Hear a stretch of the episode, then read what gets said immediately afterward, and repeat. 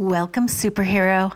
Your heart is in the right place. I am Bridget Fonger. I wrote a book called Superhero of Love Heal Your Broken Heart and Then Go Save the World. In this second season of the Superhero of Love podcast, I'm gathering tips from thought leaders about how we can unpandemicize our hearts, heal the effects of the pandemic on our hearts, and love and be loved more than ever before. So, let's get this heart party started. Welcome. Okay, everybody, we are here with Sherri Coale, who I had the great pleasure of meeting a few weeks ago.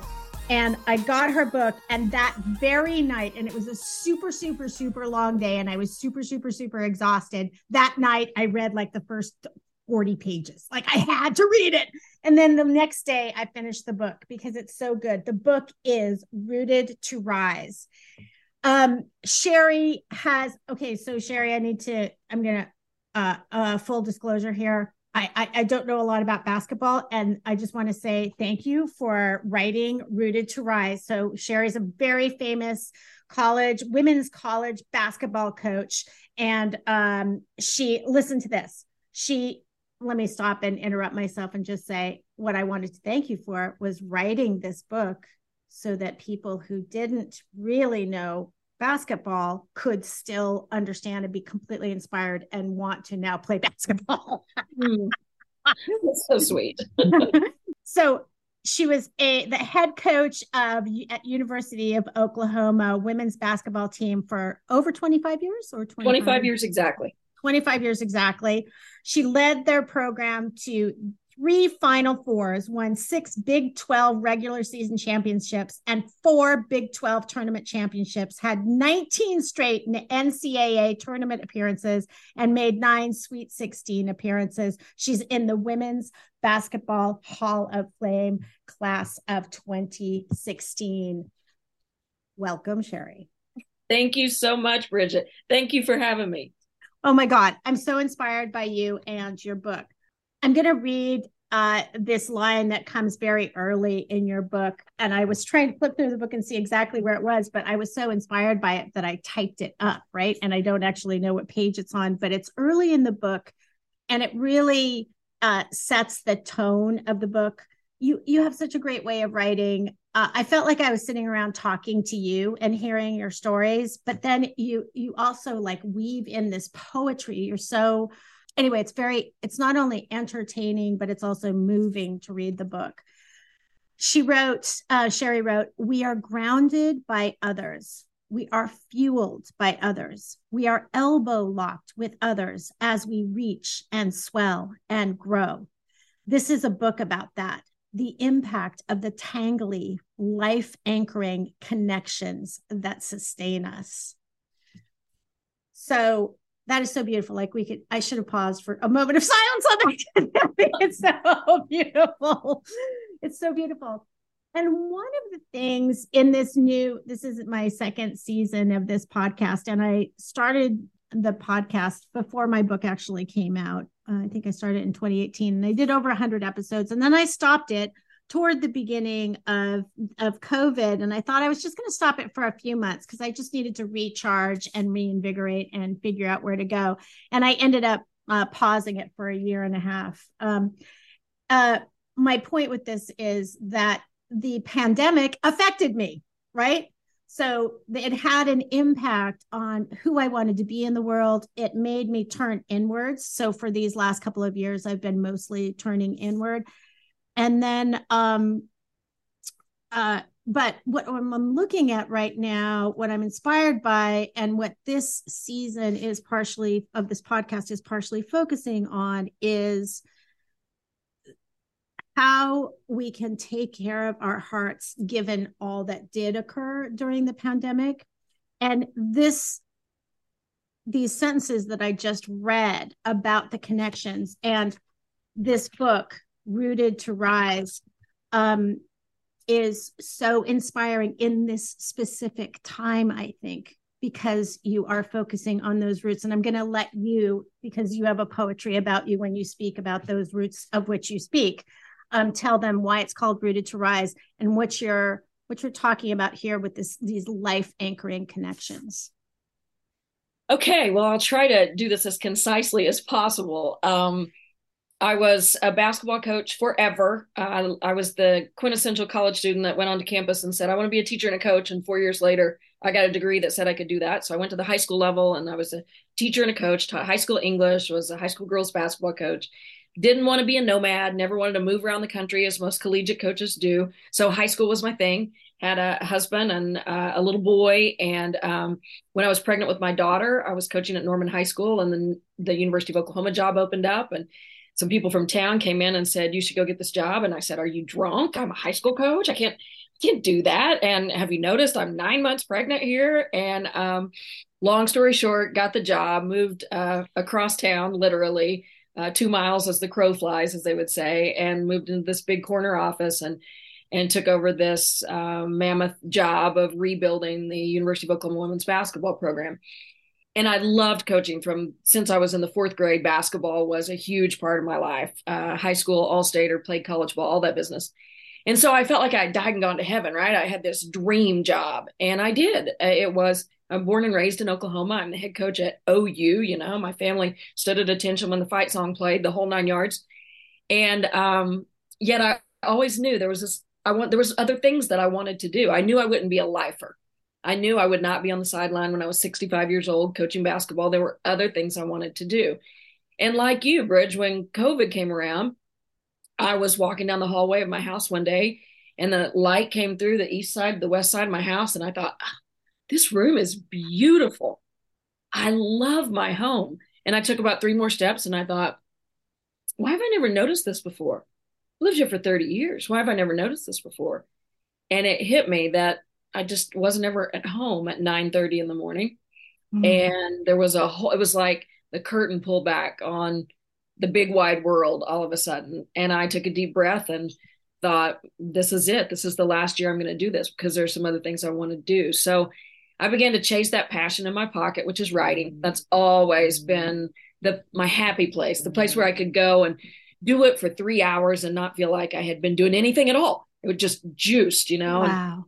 I used to tell my players that that's how you know when you're when you really have found your passion because you can it it gives you more energy than it takes away. And um so I dove in and I had this I didn't really have an idea of this is the kind of book I want to write but I had a laundry basket I call it a Moses basket a woven basket full of pieces of paper where I had written things through the years. Might be a paragraph about a player might be a sentence about a season, might be a whole little piece that I never really did anything with. I just had just stacks and stacks of, of paper. And I began to go through them, and I had about, I don't know, seven, eight complete stories that needed to be reworked and polished and retooled. I did all that, and then it led to another thought and another thought, and I would read another scrap of paper and begin to write. And that whole season that I was coaching, uh, the COVID, COVID world was made it different. You know, we couldn't go recruit like we usually do.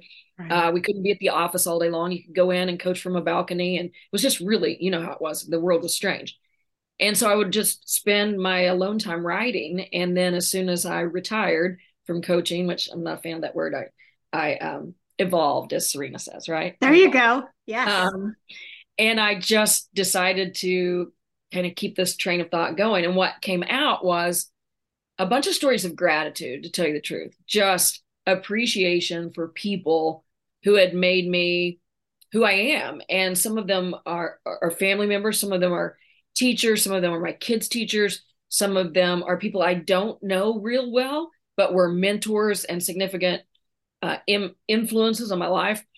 And um, I had this thing, and I, I called a literary agent and said, I have this thing. I don't know if it's a thing or not, but it's I don't know. Would you tell me if it's a thing? and she called back and said it's definitely a thing.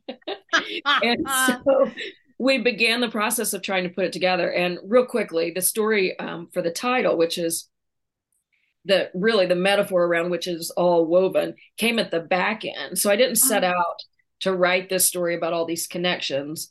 These were stories in my heart and in my head. And when I put them down and tried to figure out what the common thread was, what is the commonality that's binding all of this together it was this idea that we are all connected and we we are dented in, if you will, um, sometimes positively, sometimes negatively, but we are impacted by the people who we cross paths with. And so, as we were going through the title workshop for my book, um, the the master who was uh, asking me the questions of, you know, what is this book really about? What do you really want to call it? Um, I said, well, it's like the redwood trees. And I told my team about the redwood trees all the time, and she's like, no, tell me about, about the redwood trees. And so I began to tell her, and she said, oh, your title's in there. Uh, sleep yeah. on it, you'll find it. And the next morning I woke up and uh, wove the, organized the stories around the metaphor of the redwood tree and wove it all together. And it just felt right. I just got tr- chills and it's rooted to rise. And she talks, of, and you talk uh, very specifically. I don't think if I knew this before, I've forgotten it, that they're their roots that they're so mighty and strong and so very tall and their root system is actually not that shallow but they're all reaching out to each other creating more strength in connecting yeah right you, you would think because of their grandeur and because of how long they stand some as long as 2000 years that their roots would wrap around the very core of the earth but they don't. They grow six to 12 feet below water or below ground and and they hold each other up. And so uh, it's that entanglement that mm-hmm. allows them to not just survive but to thrive and and to be so emblematic of not only that part of the country but our entire country. There's so many stories in your book uh, um, that made me um, you know bite my nails you know scare you know like oh my god are they going to win is it going to be okay is her is that injury going to stop her from ever playing again oh my god i'm so scared um so and one of the one of the ones that I was on the edge of my seat for was your very first important recruit. Can you tell that story about, you know, watching the video 40 times and that? Yeah. Yeah. So, um, of course, I went from being a high school coach to a college coach, which was like, you know, who does this? There's all this, you know, uh, everybody waiting to see what kind of flop this would be because nobody makes that jump. And I inherited a team that was really not very good at all. And I got hired late in the spring, which signing period is in the fall. So most of the quote unquote good players are gone. And so I just enlisted the network of people that I had to help me find anybody who's still available who could come help us. And through a friend of a friend, my college coach's friend of a friend, I found this gal in Lubbock, Texas, or outside of Lubbock, Texas, in the little town of Slaton, that had her dream was to play for Marsha Sharp and the Lady Raiders at Texas Tech, who had, of course, won a national championship and had the storied program. And when spring came around for late signing, Tech didn't have enough spots for her, so she was left. Her name was Phylesha Whaley, and um, I called her, and she said yes, she would like to come visit. And so she and her mom came and visited, and they were fantastic. Uh, we loved them; they were precious human beings, and we talked about our goals and our dreams, mine and hers, and how they could uh, interact with one another. And it was just she was fabulous, but I'd never seen her play. And so I'm like, I can't, I'm sorry, I can't offer you a scholarship yet. I've, I've never seen you play. And we've, we've called your coach and she's sending film. And this was in the days before you, you know, now you could just get online and find film, but you had to, like the VHS had to come through the mail and, and to deliver right. in a box. and then you had to plug it into the machine. And so I'm recruiting this girl who's a 5'10 center, meaning she plays post and most of the centers in our league were six four, six five. My I'd had two kids on my high school team who were six two, and so I'm recruiting this 5'10, 5'11 center who's played on a really good team, and she was um, a, a, really good player and a, a most valuable player at the state tournament, but but I didn't know anything about her beyond that, and so I told her I can't I can't sign you yet. I have to see. And she and her mom were fantastic about it. They understood. So I got the film from her high school coach. I plugged it in, I watched it, and I thought, hmm, she's good. Then I took it to my husband. I said, What do you think? And he said, Hmm, she's good. She made layups and free throws and did nothing else. And she's 5'10. And I'm like, Oh gosh. I get my first signee at the division one level cannot be a 5'10 center. Like I'm gonna get laughed out of town. I had everybody watch it. I mean, people from my church, my neighbor, anybody. And everybody came up with the same thing. They're like, I don't know, you know, she's good, but you know, she's 5'10. And so the deadline was looming. I had to make a decision because signing day was coming. And so one day I just made the decision internally that I'm going to sign this kid because I love her eyes. There was something about her eyes that just said, I will run through a wall for you. They were sincere, they were honest. Um, there's a genuineness about her. And so I called her and offered her a scholarship, and she accepted on the spot. And she cried, and I cried, her mom cried, and we had this wonderful moment.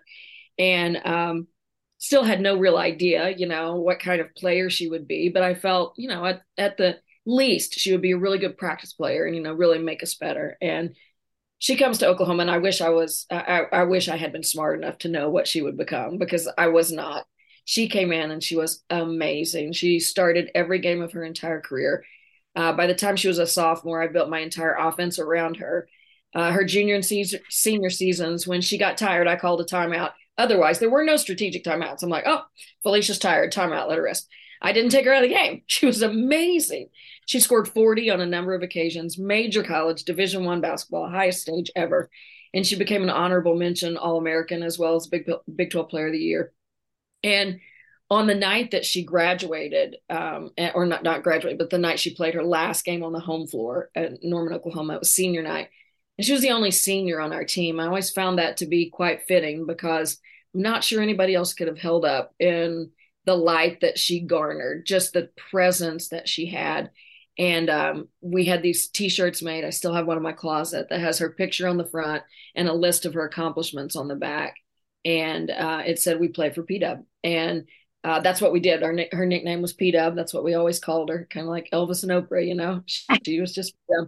And she was really the foundation upon whose shoulders we built our program. And the, and the, you did it with a leap of faith. That is i mean oh, i get chills. I had chills the entire time you were telling that story and i've already read it like twice because i loved it so much. Mm-hmm. it, it just t- says a lot about who you are you know um, that you are heart centered and like that story nailed it for me. When i read that story i was like i have to have her on the podcast because you lead with your heart.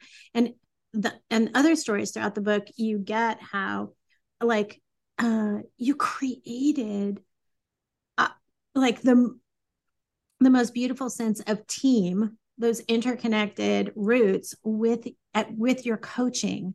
And i was just like oh i wish i'd been a fly on the wall on those practices. I wish i'd been on a fly on the wall a fly on the wall watching you coach because you are an expert at creating team leading with your heart though.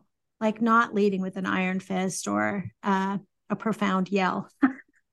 well, there was plenty of that too, but the way you sew it all together, I think, I think I was very fortunate in the fact that number one, I, I grew up in a small town, and I think a lot of those um, values, roots, those ideas of um, seeing value everywhere, that it's not just in, it doesn't come packaged looking a certain way. There are a lot of different ways to to provide value, and and excellence looks comes wrapped differently. And i think growing up in a small town you recognize that. You don't know it at the time but that's one of those gifts that you get to take with you when you leave. Um, but that coupled with the fact that i had coached high school and in high school you get what you get and you got them and you got to make them as good as they can be. That's it. There's no there's no i get you i want you and i want you. It's just whoever comes in is who you have and you make a team and so you learn to look for those things that you can draw out that give your team a way to be extraordinary. And um, that sort of naive kind of approach, I think, um, was such an ace that I didn't know I really had going mm. into the college program because it's super easy at the college level to get to become fascinated with. Uh, they're a five star recruit. They've uh, won these sorts of accolades. They've been picked to USA basketball you have all this stuff and a lot of those players are fantastic and they have that thing that grit that sinew that you want to coach and you want to be a part of your program. But there's a lot of people that have that that don't have all those stars or all that recognition.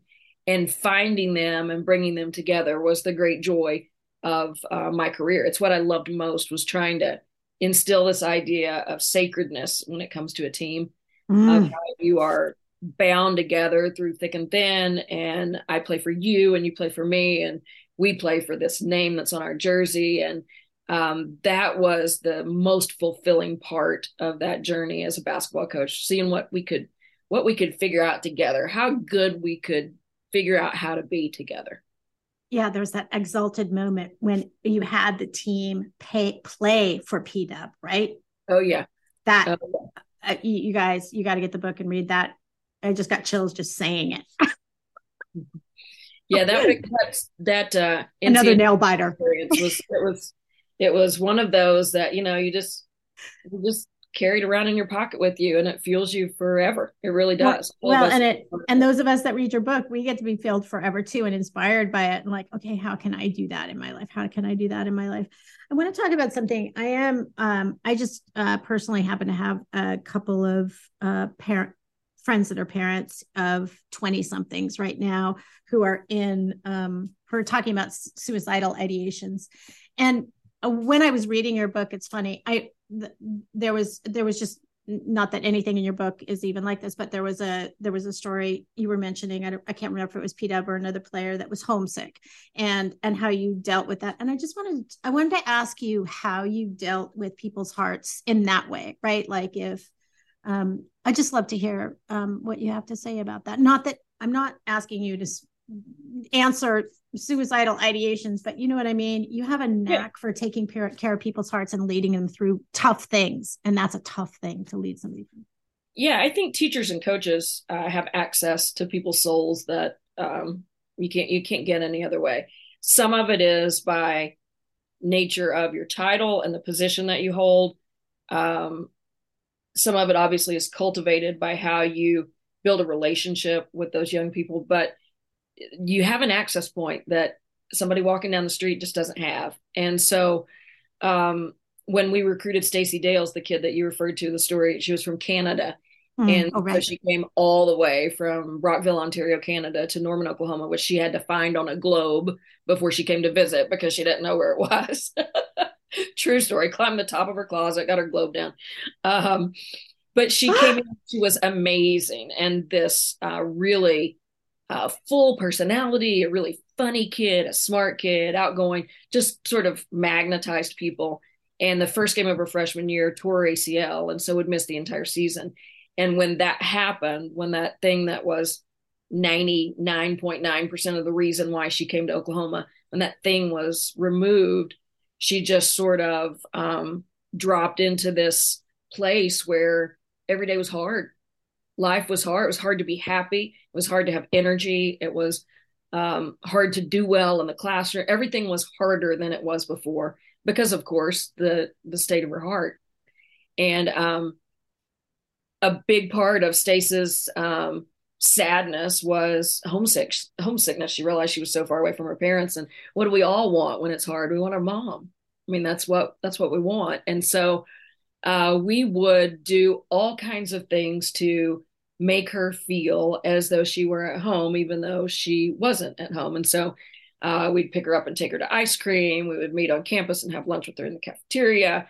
I gave her a certain seat on the bench where she would quote unquote help me coach. She was just sort of beside, you know, beside me. Um, but I remember distinctly um, having a conversation with her about her mother, in that I said, um, her mom had called and said she was so worried about her. And I said, I, I understand. I'm worried about her too. She's sad. Uh, I said, but um, Heather, when when she calls you, is she upset? And she said, oh, she just sometimes can't even talk. She just cries and cries and cries. And I said, um, well, what I want you to know is that she's not like that all the time. That she wasn't. She wasn't. Right. Right. You know how we are. Sometimes if we just make eye contact with that person who means the world to us, we fall into a heap and we haven't been in a heap all day long because there's such an open flow of emotion there.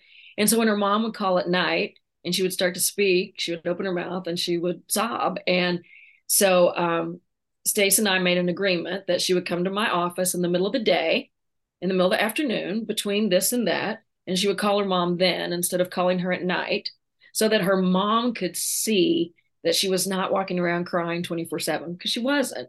Right. She was growing up and it's so hard right. and it's so hard for a, a, parent to feel that from their child and it's so easy this was a a lesson that extrapolated itself throughout my career in that if i and i'll get back to your point in just a second bridget but if no. i came home from basketball practice and said to my husband oh so and so was horrible today and if i just ranted about her attitude and he sees that little bitty sliver from that conversation that I dive into that takes 10 minutes.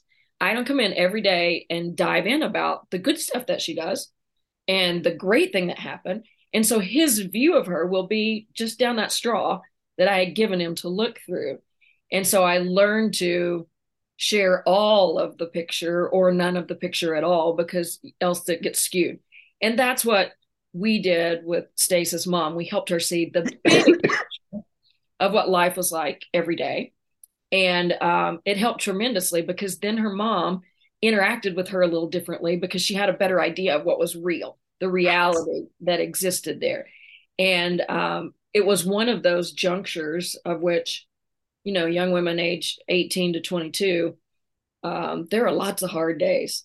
Young people in general, I just have the experience with female athletes, but there are lots of hard days, and you're learning a lot about yourself and about the world and about how to engage with the world and do really hard things and what you think and and what your worldview is. You know, all those things. For the first time, you don't go home at night and sleep inside your parents' four walls. You go mm-hmm. into your own place, and so all these thoughts and ideas and just a scary time. And so our job, we always felt as a staff, was to get to know our players as well as we possibly could to help them through those junctures. And mm-hmm. many times the sport that they were most passionate about is what helped them learn those lessons and make it through those darker times. But it's a tough time and it's tougher now than it's ever been. The last 10 years um, was dramatically different from the first 10 to 15 years of coaching in terms of um, the struggles that young people have, the internal struggles. That's what I'm thinking. Like, I don't remember this. I'm I'm older than you, but roughly we're roughly the same age. But I don't remember this. Like, I I know of so many kids who actually didn't make it even through their first year of college. They had to come home and then take a year off and then go back or something like that, right? I don't, but yeah, with social media and every all the pressures that we never had, it was like we were living in a little bubble, just dealing with the struggles that we had in front of us. But the world is so much, the view of what to struggle with is so expanded. Like, yeah. oh, I need to worry about that too. Yeah. Yeah. And it's almost as if, um, if you're not worrying about all that stuff, something's wrong with you. Like you should be worrying about all that stuff. And so there's all this stigmatization that goes on and for i think for those of us who went to college you know in the 80s 90s even early 2000s my players that i was coaching um, they were learning how to do really hard things at a younger age the the hards are different now mm. but hmm. the the internal muscles that were being built by handling um well uh, play is a perfect example. When we were little went out on the playground we picked teams and we played. People can't do young people can't do that anymore. They can't they do not pick teams. They do not go play. It has to be organized for them. And when you think about all of the social skills that are built on a baseball diamond or uh, outdoor basketball court or a playground even for that matter yeah. where you're having to decide who plays on what team and how long do we play and how do we rotate and who, there's simple things that are second nature to us. They're not second nature to young people anymore. And so they're that's just, just a, a glimpse of the lack of internal development. Yes. and so I, I would tell my coaches the last few years that it was like when i first began teaching you know you're teaching senior english if a kid can't read very well you're not going to jump into Chaucer and have them read the Canterbury Tales. You know, you're you're gonna like, um, you, you don't get a choice. You don't get to start here because your curriculum starts here. You start where they are, and then you take them as far as you possibly can. Well, as adults in this environment, we had to understand where our players were emotionally and mentally from an internal position and not assume that they knew how to handle conflict not to assume that they knew how to make eye contact and carry on a conversation with a stranger. We take those things for granted. They've not necessarily been socialized to have to do those things. And those are important lessons to teach, lessons that ironically you cannot participate well in athletics without. But no matter what a great offense we teach, if we don't teach them how to engage interpersonally with one another and have effective relationships and conversations and problem solving techniques and the list goes on and on. It doesn't matter how good our defense is or our, our offense is they have to be able to handle the situations that are presented to them. And that's why athletics is su- such an important part of our society because it helps build those skills that are needed to do whatever work you do afterward or to have successful relationships or be great parents or all that. It helps accelerate the muscles that you need to do those things and coaches now have to have to know where kids are when they come in and it's not their fault it, it's not it's not our young people's fault it's the world that they grew up in Right, right. You know, um, including your two kids who are exactly. age uh, in their 20s, I think 30 and 26. 30 and 26. Um, yeah, I, I was uh, talking to one friend who uh, she thought was going down a really bad path, and she, her son uh, started playing football, freshman football, and she watched him transform in front of her eyes. And like you said, it was that inner that inner strength that built with the outer strength, the inner and thank you for making that point. I hadn't seen it, but I hope you, God, we need, we need, you know, parents need help talking to their kids because they're also so secretive. Like that's the pain point that I'm hearing from my friends. I'm not a parent, but I'm just feel for my parent friends. And you have a knack for even talking about the most difficult things. Like you know we're not gonna we're not gonna shy away from this. And i'm gonna set you in front of your mother during the day. I don't know. I'm just the way you deal with things i hope you will start some sort of curriculum for parents talking to kids and getting them you know like because like you said you said you as coaches you have this special way into their hearts just by virtue of of that role. But the the way you do it I just feel the way you do it, I feel like could be helpful. But step one is get her book, you guys, and uh, and and read it because it's very inspiring how you talk to kids and how you inspire them in spite of pain, in spite of painful moments. Thank you, thank you. And there is there is plenty of pain in the book. there's, there's plenty of pain in the book, but you don't feel pain in any of the stories um, like your dad. Oh my God, I loved how you you talked about your dad and and you said I wrote I wrote down this this sentence too. The best I could do was make sure he felt loved. And it's such a simple sentence, but I feel like that's how you live your life too. Like I mean if if we just walked out of our our our houses each day and just made everybody feel loved, like so inspiring anything else you want to say about that, but I just wanted you to know that you touched me there. Well, thank you very much. The uh, story I wrote about my father was um, uh, very raw, and it was interesting how it came out. Um, we went on a family vacation that had been planned um, months and months before he passed, but he had been in a assisted living center for six years, and we knew the end was near, and and that sort of thing. But we think it was um, two, maybe three months after he passed, and um, I was sitting on the beach one morning, and um, it just fell out of me. I mean, the whole story just fell out of me, and um, it's probably been the one that has resonated as much, if not more, than anyone in the book. It's the it's the it's the story that I've received the most feedback on, and I think that's partly because so many people have to deal with aging parents and losing parents to dementia and losing them before you really lose them, which is um, a horrible way to have to say goodbye to somebody. And uh, it was just, um, I learned a lot about myself and um, about the process of grieving and about how to let go uh, by loving my dad through that. And I remember the helplessness of sitting in the room with him.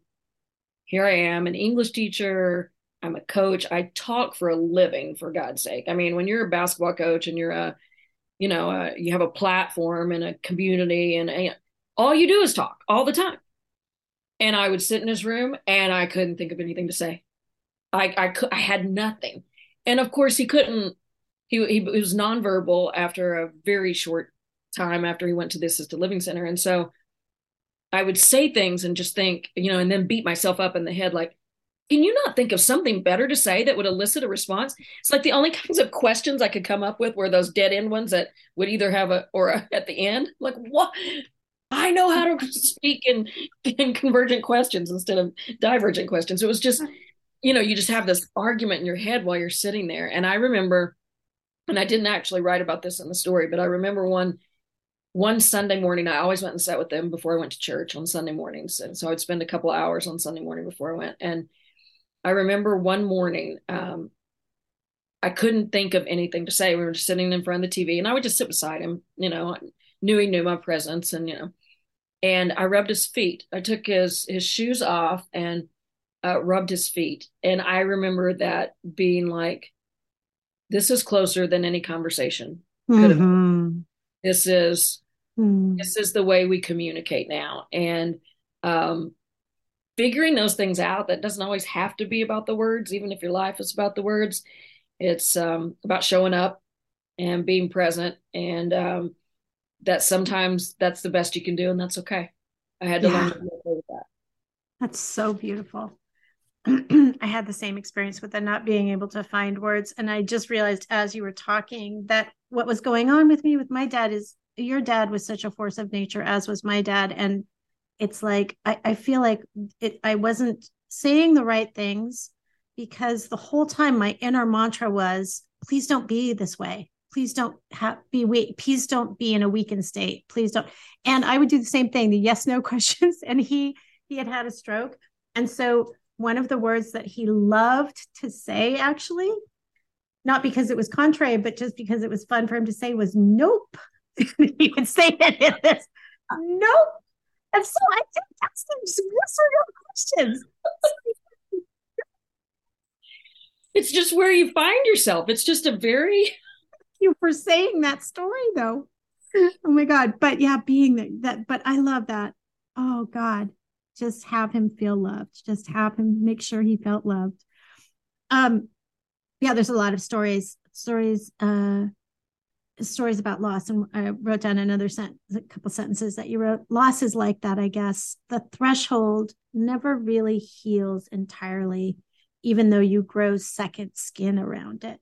I love that. The threshold never really heals entirely. So beautiful. Thank you. And then later another line uh, when you were talking about grief um, so you're referring to the the music venue the blue door. So she writes and in the exposure of that space inside the little place they call the blue door i discovered that grief sits in containers and sometimes the lids pop up pop off at, of one spilling the contents of another. Oh my god. So good and so true there is a commonness of pain, which I felt in that um, space with all those strangers uh, at the Blue Door listening to Liz Longley sing. Um, but it was just interesting how the grief sort of intertwined. It, it, wasn't really about this or about that, but it was about this thing that you feel.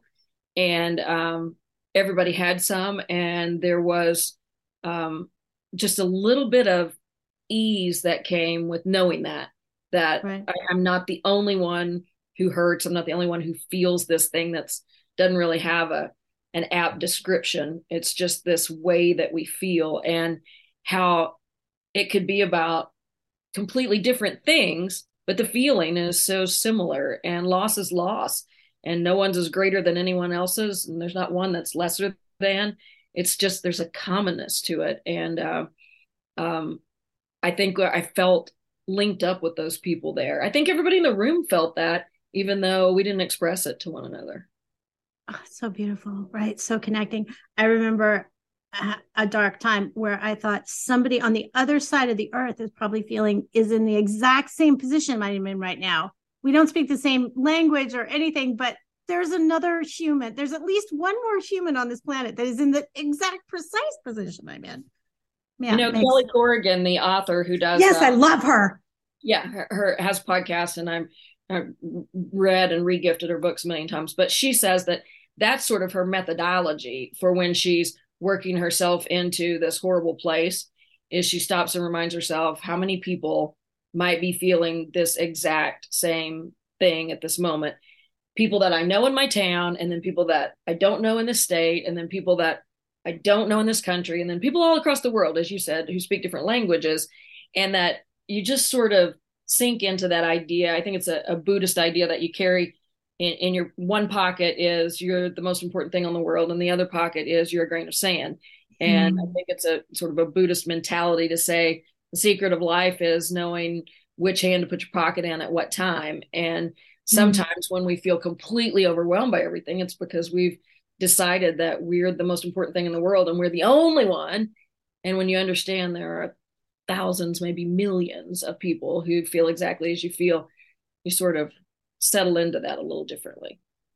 Right. And uh, that's one of the threads throughout your book, too, is talking about how you thread that how important each player is with they're just a piece in the team too like like let's we're playing for pw pw right now mm-hmm. we're joining in together in that uh one of the words that you said early on in this conversation was gratitude and how that these stories are and they are they are they are giant thank yous to all these people that made a difference in your life and whose lives obviously I know we all know that you greatly affected as well in such a beautiful way. But um I want to I I love gratitude as a tool and during this pandemic it feels like a, such an important tool to use to heal our hearts from all the bashing up that's happened right like when you just said that thing i had not heard you say that if you had it in the book i missed it no uh, or I don't think you did, but the coaching from the balcony. Oh my God, the image of you coaching from a balcony, right? Like how that, how we've all had our hearts like little punching bags of, over these last few years. And I'd love to hear any tips that you have about how to heal our hearts from that and move forward powerfully. I don't know that there is a better healing agent on the planet than gratitude. It is impossible to be grateful and anxious simultaneously. You can't. So if you feel yourself feeling anxious and you can intentionally drive toward gratitude, you automatically just lower that temperature. It's amazing how that happens. And like most things, once you begin to frame your thoughts for the day with gratitude, you find it everywhere. You find opportunities for it everywhere. And one of the, well, easily the most fulfilling part of writing this book, but one of the um, things I never thought about when I wrote it is the fact that most of the feedback that I've gotten has been, oh my gosh, this made me think about my great aunt. You would not believe my great aunt. And then they go into the story. And then my fifth grade football coach was unbelievable. And then it's, you know my daughter's math teacher and people are start when they read the book they start to create their list of their people which was my intention very much so find your people read about mine and i hope it you know taps you on the shoulder and says hey think about yours but this wave of gratitude that has come about i, I had uh, breakfast with the guy who said um, plopped a notebook down across the table and he said um, full disclosure, we are old friends. Um, but he wanted to go to breakfast after he'd read the book, and and we don't talk often, but still, uh, very dear friends. Popped a notebook down on the table, and he said, um, "You know what that is?" And I said, "Oh no." He said, "Open it up." So I opened it up. It was just a list of people's names, and I said, "Okay." And he said, "So when I finished reading your book, I um I loved it. I sent you a text, told you, and then I started thinking about my people. And he said, I would find myself driving to work and I would be thinking about my Kanakuk advisor. And and then I would be thinking about my college roommate. And then I would be thinking, and he said, so I just started making this list of people who had impacted me.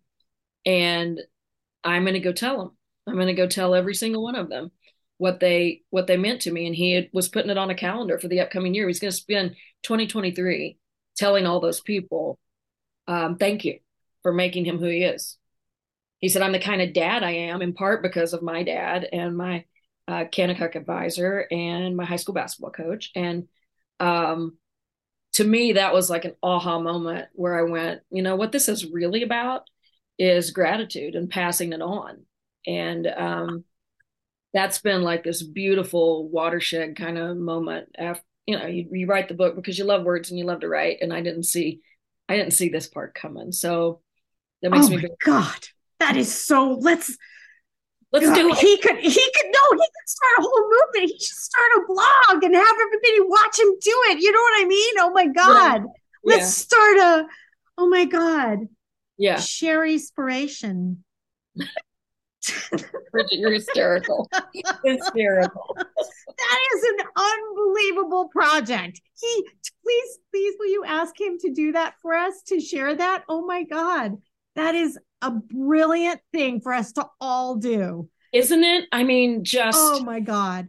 Yeah, because yeah. we don't we think it and we hope they know it and we think we maybe told them once, but maybe not. I can't remember. And yeah, what right. if we and but especially during like a painful time too like the pandemic has been more painful for others than than than for some than others but that the focusing on the gratitude can can literally unravel all of those knots yeah yeah yeah the amazing part of it to me is like gratitude is like this this um, salve you know like when you put lotion on your skin it softens it up and and yeah. gratitude does that to your heart and then that's when grace comes in and you just find mm. space for forgiveness and and space for um, encouragement and, and for understanding and to me it's it's this um, in our country right now not to wax too philosophical here but in our country right now we are just so polarized. Yeah. And, and we don't even really sometimes think through what the matter is at hand. We're just going to jump on this team or this team.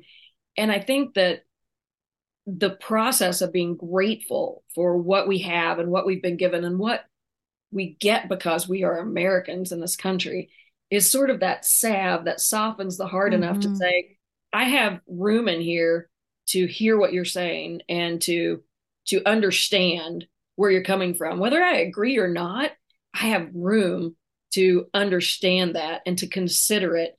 And so much animosity can just be diffused when you take that approach.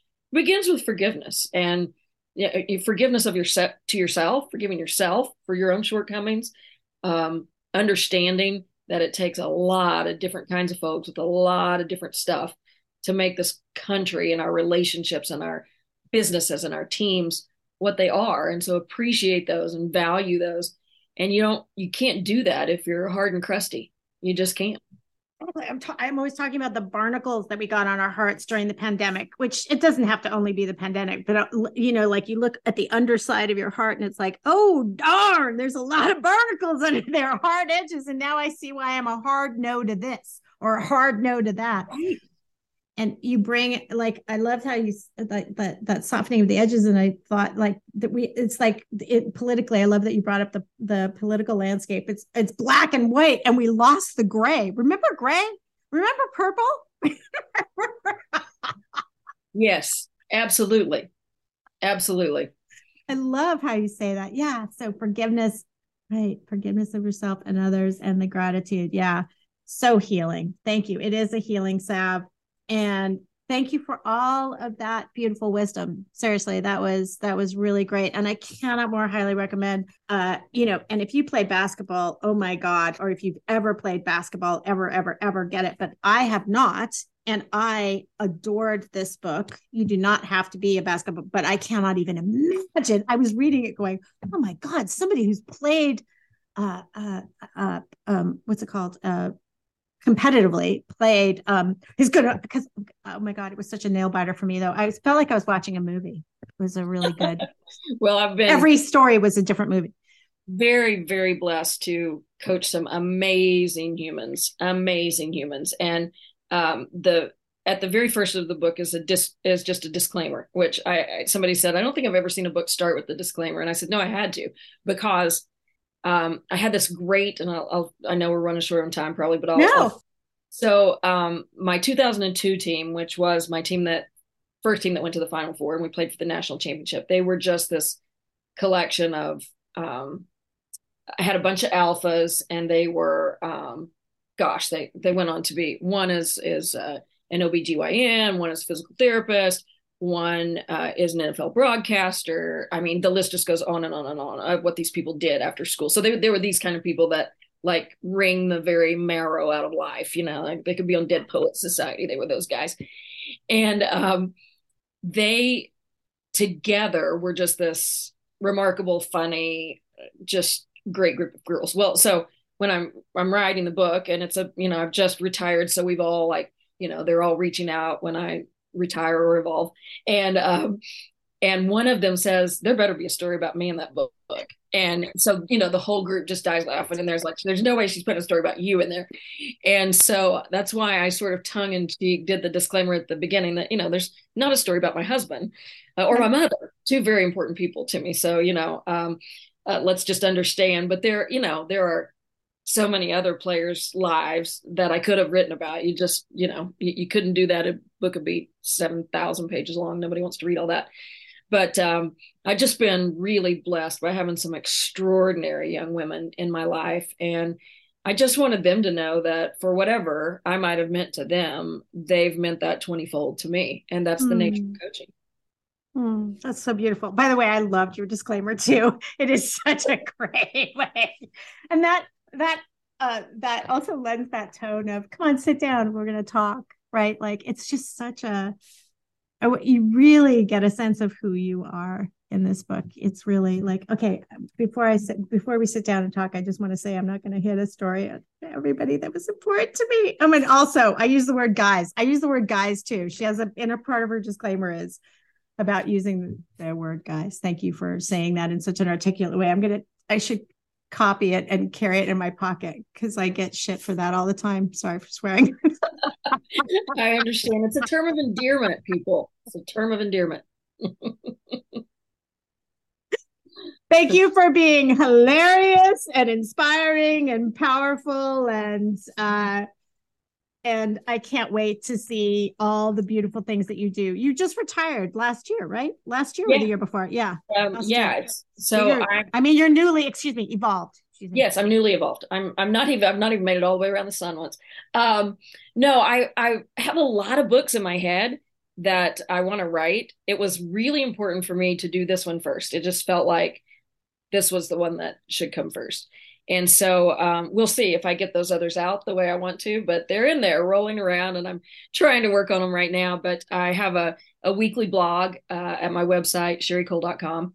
It comes out every Tuesday, and I've had a real blast doing that for two reasons. Number one, it gives me complete freedom in terms of subject matter. I don't have to worry about, I write about whatever I notice that week. And um, that's been fun to just pay attention in that very specific kind of way. It's just like I'm living with my eyes and ears wide open all the time, which is just a really fun way to go about life. But the other part of that is it's been enough of a deadline um, where I have to sit down every day and write. And writing is so much like competitive athletics or anything you want to be really, really good at. What do you have to do? You have to show up every day. Right. You just have to show up right. and put your butt in the chair. And some days it's good, and some days it's straight trash, and you just go on and do it again the next day. And so this Tuesday deadline that I put up on myself has just been really good for making me sit in the chair every day and develop that habit, that sort of gritty habit of showing up. And so um, I love doing the blog. I don't like the fact that I don't have revision time as writers. We like to revise and then put it on the shelf and let it cool for a little bit and then get it three days later and revise a little more and then put it over there and let it sit and do what it does. You don't have that when you're writing every Tuesday. So um, most of the time I send it out and then I read it and go, oh, I said that better. Why did I put a comma there? I don't like that. So, uh, but that's just part of the process too. And uh, it's been really, really fun. So if you read the book and enjoy the book, I think you'll enjoy the blog as well. Absolutely. And I did. I signed up for it actually like uh when I yeah, like before I even opened your book, I went to your website and I was like, sign up. And I did sign up for that. Um and yes, yeah, so everybody go sign up. We'll watch for your books. Also, man somebody I, I, really want to see the movie of your of your life of the of this of this coaching story of you oh, oh my god because the, the, honestly i felt like i watched a series of movies on here and it, they were nail biters so exciting and and you just it's it's truly inspiring. So thank you. And thank you for taking care of all the hearts because all those hearts that you took care of, those hearts move forward more powerfully and take care of other hearts and other hearts and other hearts. And it, like the work you do, pays forward in astronomically huge ways, right? So thank you. thank you. Thank you. There's a huge responsibility in that. And, you know, we don't, as teachers and coaches, we don't always get it right. We don't hit the right chord with every kid. And, um, you know, when I uh, stepped away from coaching, you know, they asked the questions, what's your favorite team? What's your, you know, the season, what, all that stuff. And uh, along with those questions is always the one, what do you regret? And I think every coach and every teacher, you regret the kid you couldn't reach, the mm-hmm. one you just wanted to, those never go away. And I don't know if regret is the right word, but you, um, you think about those and you wonder how you could have done better because there's such a huge responsibility with that seat. And uh, for all all the wins, there are always some that you lose as well, and those are the ones that you know you learn from. You try to look back on and think, how can I do that better and make sure I win next time? And um, I think that's that's part of that the magnitude of that job that is teaching and leading and doesn't just have to be in schools and doesn't just have to be in sports but when you're a leader you have that um, magnificent responsibility. And i think um, magnificent is a great word for it because it talks about magnitude and it also talks about the fact that it's it's heavy. It can be heavy. And so um, it's there's a good and a yin and a yang to that. There's a good and a bad to that.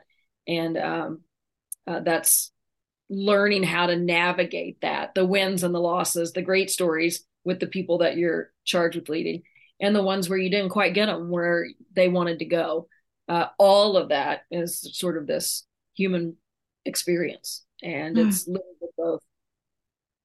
I know you're a leader, and you're a leader by how you live, Bridget. I hadn't seen you for more than five minutes. At, if I still had a team, I'm recruiting her. I don't know if she can. I'll teach her. I can teach her those things. Now I, t- you know, I want to play basketball now. Oh she has God. it, so we can teach the rest of us. It's it in here. Oh, so, Thank you so much. No, and I immediately when you got up on the stage, I was like, I have to have her on my podcast. And then when I opened your book, I was like, oh my God, she has. I, I was gonna, if you didn't say yes immediately, I was gonna have to pester you, but you said yes right away. Thank you. I was like, I'm on a mission. She will. Well, I am oh my God. You honored. I am I am so honored. And I could tell immediately that um, you do lots of things for lots of people that who you are comes out of you in a lot of different ways and i Thank love you. that Thank uh, you. I love the difference you're making in people's lives. Even at a at a conference, you when you're, you know, doing what everybody's doing, there was something different about you, and that's that was uh, really, really neat. Thank you so much. Yeah. So, well, I'll be watching you, and if you ever come to LA, you have an open invitation to come here because you'll probably be in town when you're getting your film deal together. So that'll be fun. I love it. I just love how you think, girl. But and I'm going to keep out. watching you. So inspiring. Look out. I will be calling you. I will be taking you up on that. Yes, please. I'm not joking. Either. Thank you. Thank you for your time. Thank you. It's been fantastic. Okay, everybody, run, don't walk to go get her book, Rooted to Rise. Go to sherricoale.com, sign up for her newsletter. Oh my God, isn't she fantastic? And if you like this podcast, please like it, subscribe to it, tell every single human that you know about it, spread the love. Have a great rest of your day, superhero. Thanks for coming.